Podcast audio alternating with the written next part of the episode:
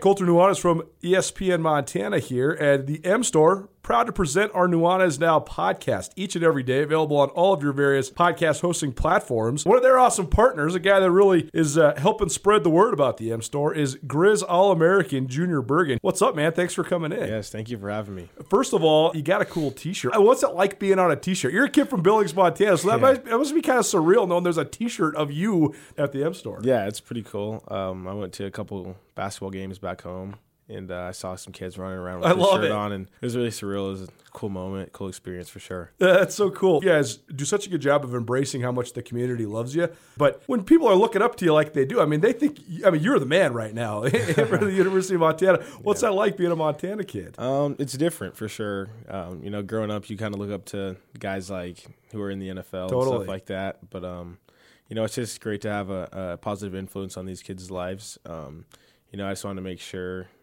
uh, I set the example and lead by example and give them someone to look up to. Go check out the M Store. They're located there at the corner of Higgins and Broadway here in the city of Missoula. And you can also visit anytime online, montanamstore.com. They have all the latest and greatest, a whole bunch of original Grizz gear. And of course, they have Junior Bergen t shirts. Junior Bergen, proud partner with the M Store, as well as us here at uh, ESPN Montana. Thanks for swinging by, man. Yes, sir. Thank you for having me.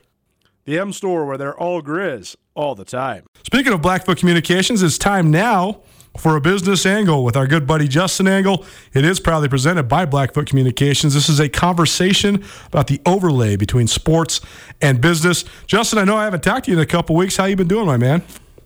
Been doing well, Colter. You know, the days are getting longer, sun is out. I wish it were a little bit warmer, but um, no complaints. Well, you never get cold though, right? Because don't you just run everywhere?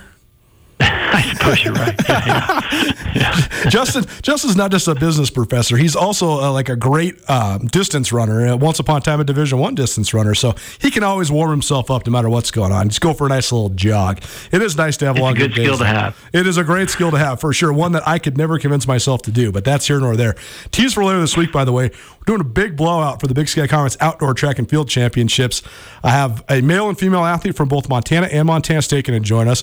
So we caught up, and we'll play these interviews throughout the week. But Tanessa Morris from the University of Montana, Brett Yankee from the University of Montana, as, lo- as well as Duncan Hamilton from Montana State and Carla Nicasia from Montana State will join us later on this week. Nuanez now. And, uh, Duncan Hamilton is an impressive story because this is a kid who's a sophomore from Bozeman running at MSU. And his weekend, this sounds like my nightmare, but it's like his dream come true. He will kick off the meet by running the 3,000 meter steeplechase. Then later on Friday, he will run the 1,500 meter prelims. Then he will get to uh, perhaps run the 1,500 meter finals on Saturday, and then he will kick it, or he will finish the meet with the carnage that is the 5K that finishes up the Big Sky Outdoor Championships each and every year. So, Just, I know you're familiar with distance running. That sounds like quite a lot of miles to me. That's a heavy load, in particular at the speed at which these young athletes are running.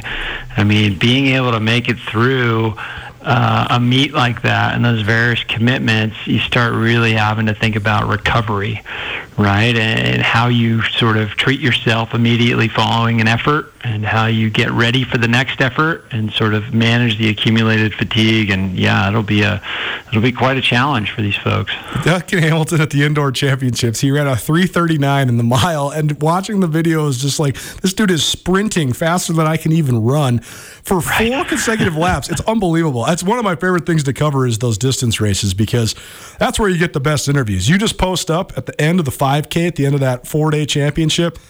The winner, he's going to be so shot and so high from running this 5,000 meters that it's going to be the greatest interview you ever had. I used to, I love covering those things. So, best of luck to all the athletes that are competing. Uh, speaking of student athletes and students in general, University of Montana had their graduation celebration recently, and uh, it was sort of almost normal, and that's a pretty cool thing. So I know you have uh, had a pretty tough couple years here, Justin, with adjusting to remote learning and all this online stuff, and, and trying to keep kids engaged, and just the tumultuous nature of university learning in general during a pandemic. But must have been pretty cool for you to see some of your kids walk across the stage and, and actually have a graduation celebration.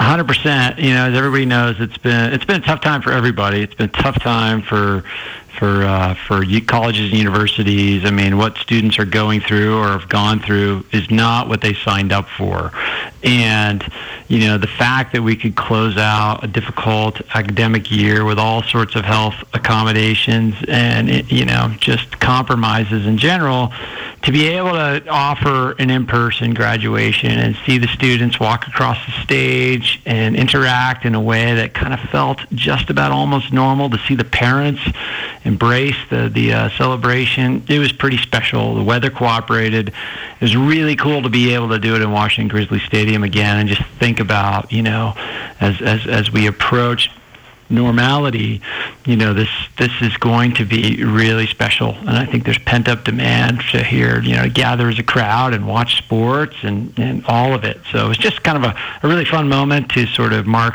what is what I hope is a transition. And we're going to sort of be uh, marching back toward normal from here on out. We'll see. Fingers are crossed. A lot of things going on in the wide world of sports, particularly when it comes to the overlay with business. And one thing that's been at the top of the list for quite some time is all of the fluctuation in the NCAA when it comes to student athlete welfare, student athlete rights. And one thing that yeah. is really, really been on the tip of everybody's tongue has been uh, about this name, image, and likeness. This goes into effect where student athletes can monetize their name, image, and likeness. It goes into effect in five states on July 1st New Mexico, Alabama, Georgia, Florida, and Mississippi. This is uh, quite a deal that those are the states leading the charge when you talk about Alabama, Georgia, Florida, and Mississippi. Those are four of the biggest recruiting hotbeds, particularly when it comes to college football. But this has been something that's been in the works for a while. But now, Mark Emmert, the president of the NCAA, and the NCAA in general are pushing Congress for action on a name, image, and likeness. So take us through this, Justin. I mean, what has developed lately, and what sort of impact, if and when these things go into effect, do you think this has on sort of the monetization of recruiting in Division One sports? Yeah, there are so many issues associated with, with that, Colter. You know, and this kind of dates back originally to a 2009 case with former UCLA basketball player Ed O'Bannon was suing the NCAA over their use of his likeness on a video game and claiming that, hey, you know, that's his likeness, that's his property in a way, and he should be able to receive benefits associated with promoting that likeness. And it's a pretty reasonable case, but it kind of marked the first moment at which the NCAA's strangle, stranglehold on you know who gets the money and where it goes started to break and you know it's been chipped away chipped away chipped away slowly until you know, finally we're at a stage where states are passing laws, like the five you mentioned, um, allowing student athletes to capitalize on their name, image, and likeness to build their own brand and, and monetize it in a way. And Florida, for example, is already recruiting on this attracting students or you know selling student athletes on the prospect of coming to Florida universities to compete because it's a better money making opportunity. I mean, a lot of these pitches on recruiting used to be like, "Hey, we'll give you the best chance at um, setting your setting you up for a successful draft or a professional opportunity or whatever." But now you can make money. You know, students are going to be able to make money, um, at, you know, as students, and um, you know that recruiting asymmetry is interesting. You see the conferences that that uh, are in states, or the, you know the universities in states that haven't passed such laws, are, are are screaming because they want you know they want either the same laws in their states, or they want some national policy through Congress or through the NCAA. But it just seems like you know the states are out ahead, and uh, the the NCAA has nothing but lawsuits and demands of. Um, of demands of Congress. And to think that Congress is going to take this up and to act quickly is pretty naive, especially when these laws go into effect um, July 1st in the, in the five states you listed. You're right. There's so many layers to this. It's a, it's a business angle with Justin Angle, presented by Blackfoot Communications. We do this every other Tuesday here on Nuanez Now, 1029 ESPN Missoula, SWX Montana TV. In your mind, though, Justin, what is the best case scenario and what is the worst case scenario that could come about from that name, image, and likeness?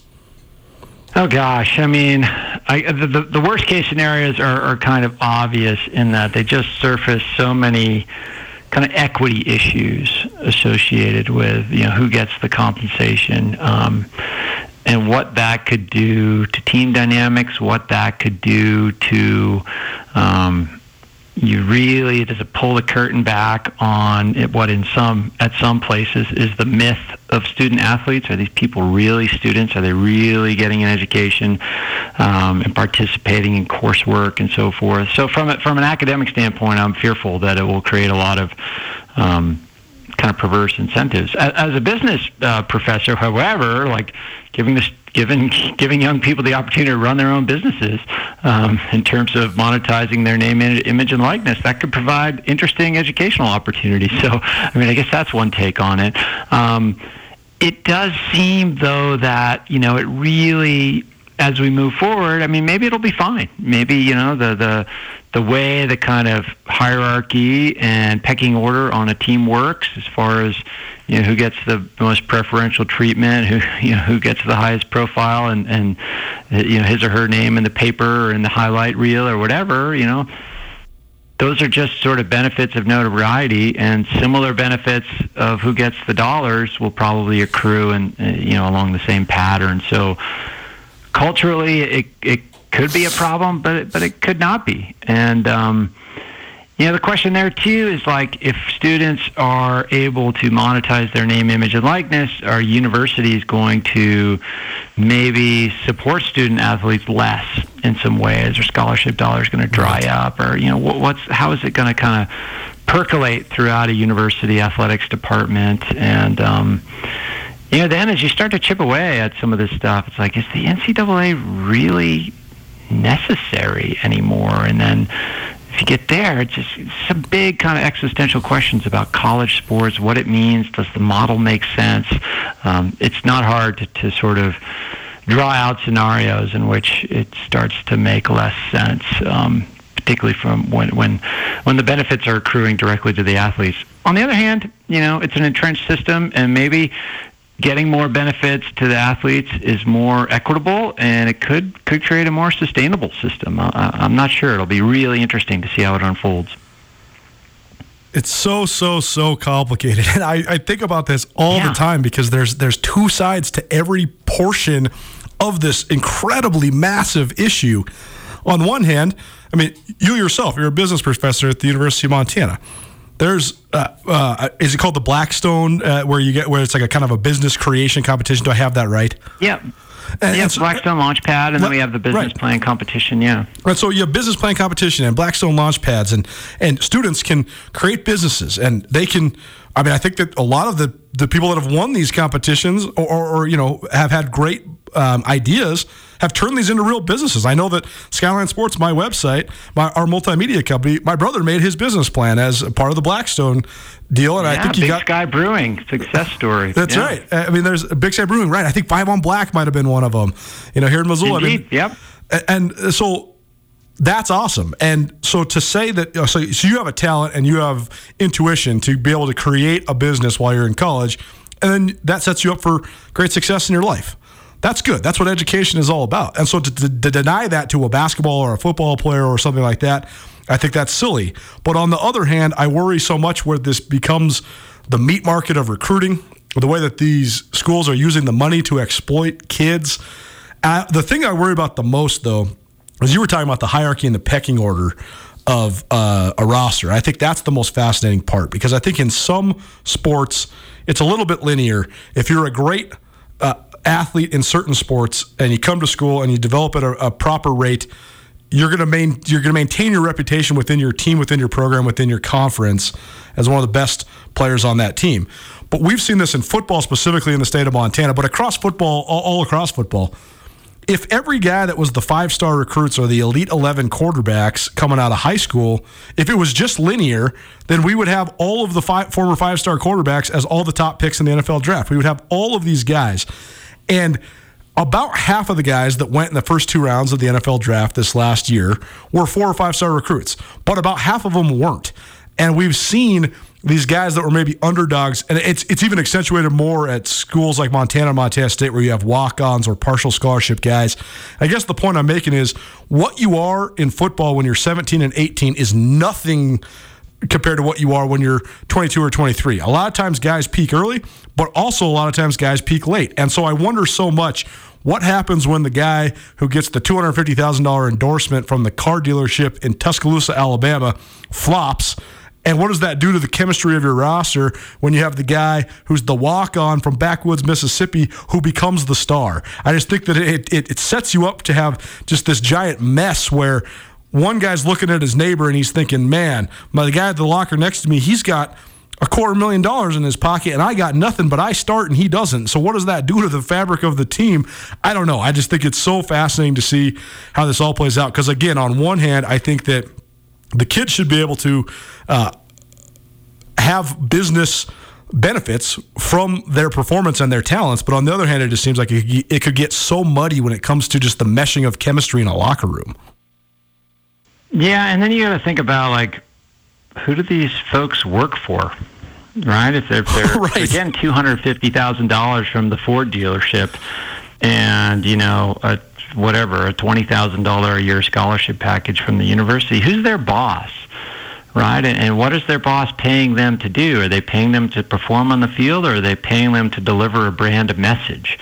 I mean, we see that often in professional sports where the best performers, you know, they're not necessarily the most marketable people the best personalities, the best spokespeople, and sometimes you know endorsement dollars accrue the folks that are you know less um, skilled on the field and just are better brand ambassadors for whatever that brand is is trying to uh, to trying to sell. So it'll be interesting. You know, you sort of mentioned the word linear. You know, and we sort of assume that the most dollars in terms of endorsements will accrue to the to the best players and the most prominent players, but you know that's not always the way it works with marketing dollars. Um, so that'll be interesting too. And then, you know, I think in response to your hypothetical there, you know, I think we're going to see. Um, particularly when we're dealing with young people, maybe young people that are a little naive and maybe haven't, don't have the resources. We're going to see some pretty, um, I think students are going to have to read these contracts really carefully you know what is at stake and what are they giving away and what are they getting in return and what sort of ser- you know, security do they have in the deal? And i think that'll be particularly interesting because these students you know a lot of these states are considering rules that will ban agents from the prospect. So these students might be negotiating their deals independent of an agent and nobody really other than them and their family looking out for their own interests. So it, it, it um, yeah it's going to be a wild west kind of scenario. Nuanez now 1029 espn missoula SWX Montana Television. Justin Angle joining us on the Rangitsch Brothers RV phone line. It's a business angle presented by Blackfoot Communications.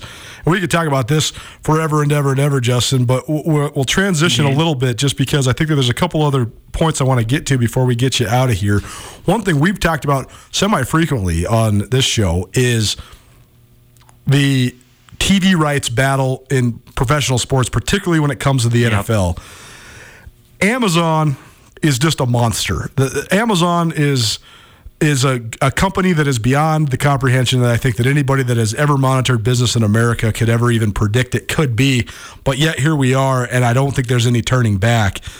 And now Amazon is taking over the Thursday night football rights for the NFL a year earlier than planned. They'll do it in 2022. Fox wanted out of the contract because they couldn't make money in the spot, and Amazon now they have deep pockets that are going to cater to everything. So I'm so interested in the way that this changes the broadcasting and commentating when it comes to football, the way it changes consumption. All of a sudden, we've reached this tipping point where it seems as if almost everybody has a streaming device or a Roku or an Amazon Prime account or whatever it might be. And so the days of quote unquote subscription based consumption of live sports it's commonplace now. And so I just wonder how this is going to impact. But what do you think? How, how is this Amazon infiltration and first step into the NFL going to impact the viewer experience? I really think this could be a watershed moment for how, um, you know, for, for how we consume sports and how sports are kind of packaged. If you think about a traditional broadcast experience, it's really engineered as an advertising delivery device right? These these networks they pay the NFL a ton of money. In exchange for that, they're given the opportunity to monetize that advertising space, to monetize the eyeballs that turn in that tune in to those games. Well, if you think about Amazon, they, one, they're not an advertiser, right? They're not a network. And their business model is plenty lucrative without that advertising revenue. So So if you take advertising out of a viewing experience, you can create a much better experience. And what is Amazon particularly good at? They're good at creating seamless customer experiences, right? They're relentlessly dedicated to that. And thinking about what's possible in a world where you don't have to deliver ads in order to make money, uh, they could monetize the experience in some other way. I mean, uh, maybe it's through advertising their own products, but I doubt it. I think it's going to be something more interesting that will um, shake up the marketplace. Because at the end of the day, it's like breaking news and live sporting events are kind of the only things that we sort of still tune into at a particular time and a particular day. Breaking news is much less predictable than the football game. So they have an opportunity to have a captive audience and deep, deep pockets to completely re-engineer the experience. And you know, if you can watch a Thursday night football game in two hours versus you know a Sunday game where it's like three and a half hours to slog through all the ads. Um, you know the ratings are probably going to go up. They're going to start to gobble up market share. It could, you know, these are just you know sort of hot take predictions, but I think it could be. Uh, really interesting. I mean, the ads in football games, uh, I don't enjoy sitting through them. I, sure. You know, another ad for some pharmaceutical, prostate medicine, whatever it is. Um, you know, I don't need to see that. I just want to see the game. And folks are kind of already doing that with recordings, and you sure. sort of fast forward, and, and networks are repackaging it. But Amazon could just take it to the next level. Do you think they could cater to actual specific users too? In other words, if I'm watching, are they going to be trying to sell me a new pair of skis, and you're watching, they're going to be trying to sell you a new pair of running shoes? A hundred percent. I mean, they are going to know everything about you. They got an Alexa in your house. Oh, they got a sensor in oh, your man. fridge. They're going to be like, you know, this guy Colter is out of milk. He needs more milk, and we're going to just sort of like, hey, it's a timeout. We know you're out of milk. Just click here on your remote, and we're going to have that milk to you by a drone in you know 38 seconds. Oh um, man. Yeah, that's where we're going, man. Oh man, you already you already threw me down the rabbit hole last time we talked about this. And what did you say? You said they're going to monitor my fridge to see when I'm out of butter, but then they're going to also tell me I have high cholesterol, so now I can't get the butter because the insurance company is going to exactly. know. Oh man, we we live in a absolute dystopia. Uh, we're not going to go down that angle though because this has been wonderful. And Justin, we appreciate you, man. We got a lot more to get to, but we'll have to save it till next time. Maybe we can actually catch up next week since we missed last week. But here nor there, really appreciate you joining us. It's always a pleasure, and uh, thanks so much. We'll talk to you soon. Likewise, Colter. Be well. Get commencement ready at the Montana State Bookstore, your best place for blue and gold on game day or any other day. Their grad fair sale is going on right now if you visit msubookstore.org. Free regalia when you purchase a diploma frame at the MSU Bookstore. You can obviously visit the MSU Bookstore on the Montana State campus. The Montana State Bookstore, your best place for blue and gold on game day or any other day. Visit on campus or at msubookstore.org.